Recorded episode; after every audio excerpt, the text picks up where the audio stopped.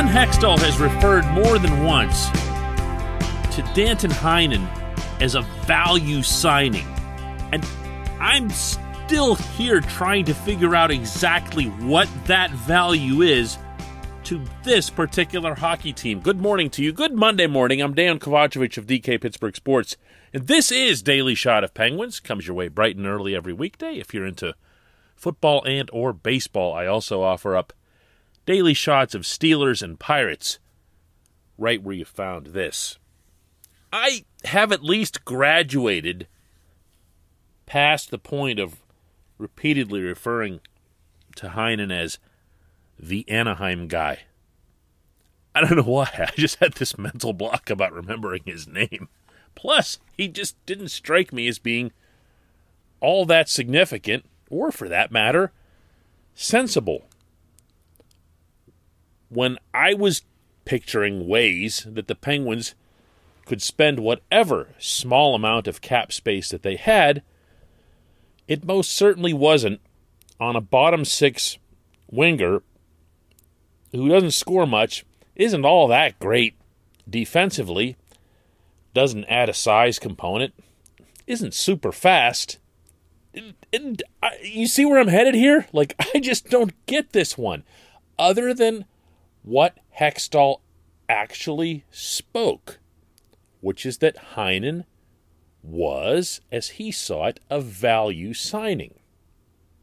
Okay, well, what's that mean? Heinen's contract was for one year, 1.1 million. That's obviously not very expensive. It's not that much more than the NHL minimum wage. Heinen has, over the course of his somewhat unusual NHL career produced on occasion. In particular, when he broke in with the Bruins in the 2017 18 season, he put up 16 goals and 31 assists in 71 games. That's serious stuff for a rookie. That's that's impressive. Now he also played with some of Boston's better guys got some regular duty on special teams and everything else. And again, to his credit, taking nothing away from him, he put up numbers that made you think, wow, wow, Bees really got somebody here. But then, after that, 11 goals the following season in 77 games. 10 goals a season after that in 67 games.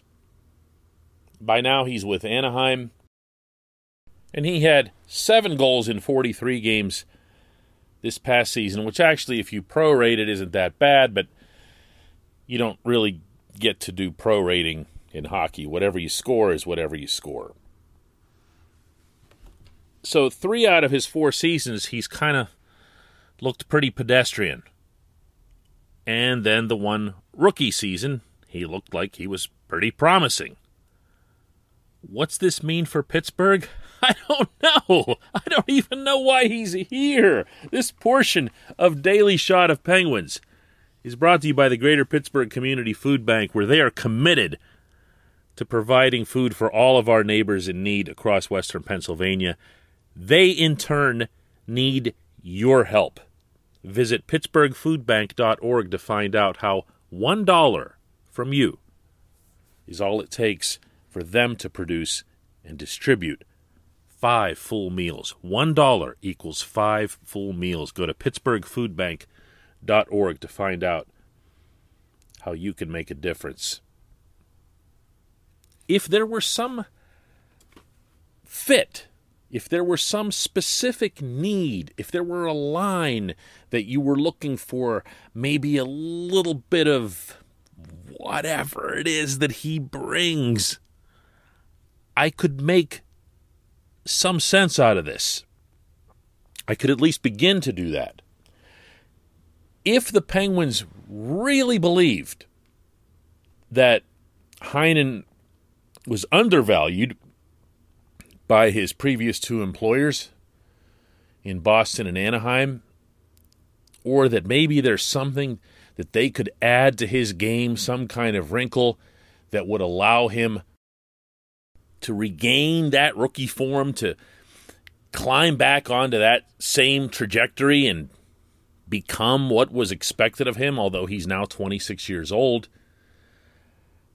I could see it, but I can't even piece together like a line to put him on. I'm looking at the first line, he's not getting on there. I'm looking at the second line, and I guess you could, if you saw some great offensive capability. Let's say, like, even in a training camp setting or or preseason where he pumps a bunch of goals and gets his confidence up and everybody starts saying good things about him and hey who's this Danton Heinen guy?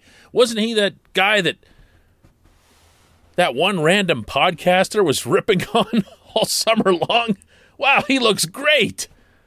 Well if Heinen shows something to that effect and you say all right well maybe this makes Jason Zucker expendable. Well, Zucker's expendable now. You know, you didn't need Zucker or his $6 million salary and cap hit. You'd be happy to move that regardless of Danton Heinen. What's next? Third line? My projection is that the third line will be Teddy Bluger, Zach Aston Reese, and probably Brock McGinn. I can't be certain which of the two left handed wingers will end up on the right side, but they're probably going to be your big energy line. McGinn was acquired to kind of be the Brandon Tanev replacement. What am I missing? Fourth line? You want to add him to your fourth line? Well, your fourth line has seven count them, seven guys who are reasonable candidates who spent time in the NHL this past season. Seven of them. And out of that group, I'm probably looking at Evan Rodrigues, Anthony Angello, Sam Lafferty, Dominik Simon, Radim Zohorna, and Drew O'Connor, and Heinen. That's a whole lot of guys for your fourth line. And I'm not suggesting that really any of them are locks for it. You do want to have competition, you do want to have battles at that part of your depth chart. I get that, I appreciate it. And actually, I'd throw in a couple other names one of them that Hextall mentioned himself as a candidate being Filip Hallander, the prospect that the Penguins got back, who used to be in their system in the Jared McCann trade with the Maple Leafs, and the obvious prospect Samuel Poulin and Nathan Legare. So there are a lot of candidates for that. And again, I don't see what it is that Heinen brings. Is he your McCann replacement? If so, no. You know, I mean, McCann worked his way up the depth chart. McCann worked his way onto power play one and ended up being your main guy on power play one for a big chunk of the season. This guy isn't that. You know, you know where I want to take this subject, and I'm not going to do that. I'm not. I am not bringing up that this is money that they could have used to keep Cody Ceci. I am not bringing that up. When we come back, just one question.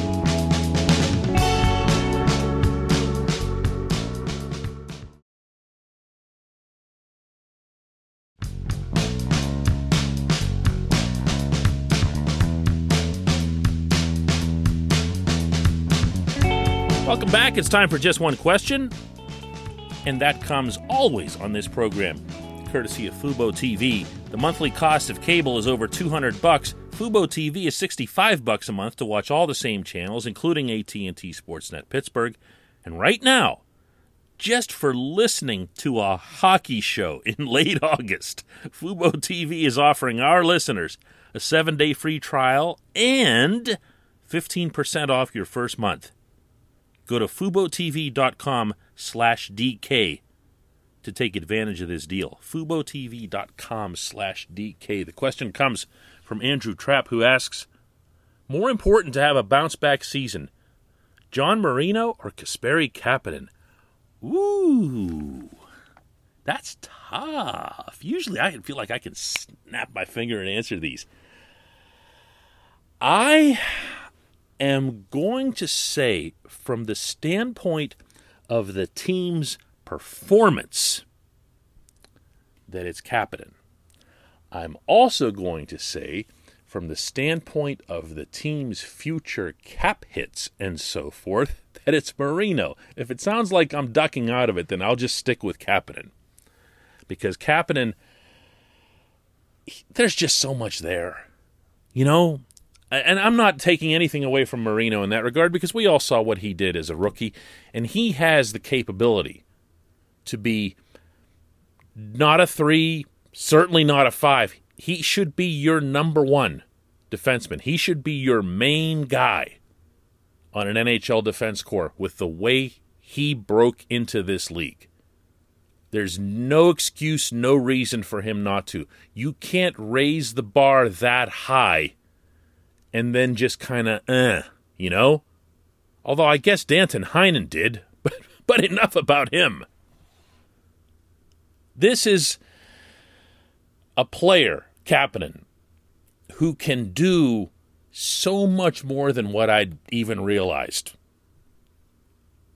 I thought the world of him at his initial development camp, saw the touch, saw the release, saw the finish, no pun intended. And I was really surprised when he went to Toronto and didn't produce, at least not to those expectations. Now, eventually, the Maple Leafs kind of crowded him so far down their depth chart on the right side behind Mitch Marner and William Nylander that it just became like ridiculous because he had no chance of getting onto any special teams or anything like that. Well, he he can do all of that. He can do all of that in Pittsburgh. I don't think he's locked off the power play. There isn't anyone on this hockey team who shoots the puck the way he does. I'm just talking about the pure shot. I'm not comparing his overall game, certainly not his consistency. But it's almost inconceivable that you can have someone like that who can release like that, who can catch a goalie off guard, who can beat the goalie without the assistance of a screen, who can park himself in the left dot and give you a threat you haven't had over there since. Whew, can't even say Phil, because Phil didn't one time it from over there, Phil Kessel. You know?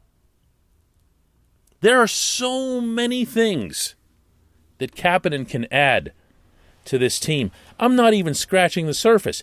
Think about a healthy Evgeny Malkin returning, feeling great, flying around on that repaired knee and everything else, and clicking with Cap the way we saw them do quite a lot this past season. Picture the value, to bring up that term again, that Kapanen brings by lifting a superstar by lifting the investment that you've already made in a superstar and raising that up. Uh, there's just, to me, there's a lot there that Kapanen can bring. There is. Uh, and I don't see him as some bad seed or something just because occasionally you'll have a head scratching sequence or something that visibly ticks off Mike Sullivan. I see a player who cares. I see a player uh, who who wants to be part of this, who's genuinely happy to be back in Pittsburgh. And man, I, I have a hard time putting a whole lot of things on the list above seeing the best version of that kid emerge. But you know what? I'll take both. I'll take both as long as you're asking. I appreciate the question. I appreciate everybody listening to Daily Shot of Penguins. We'll do this again tomorrow.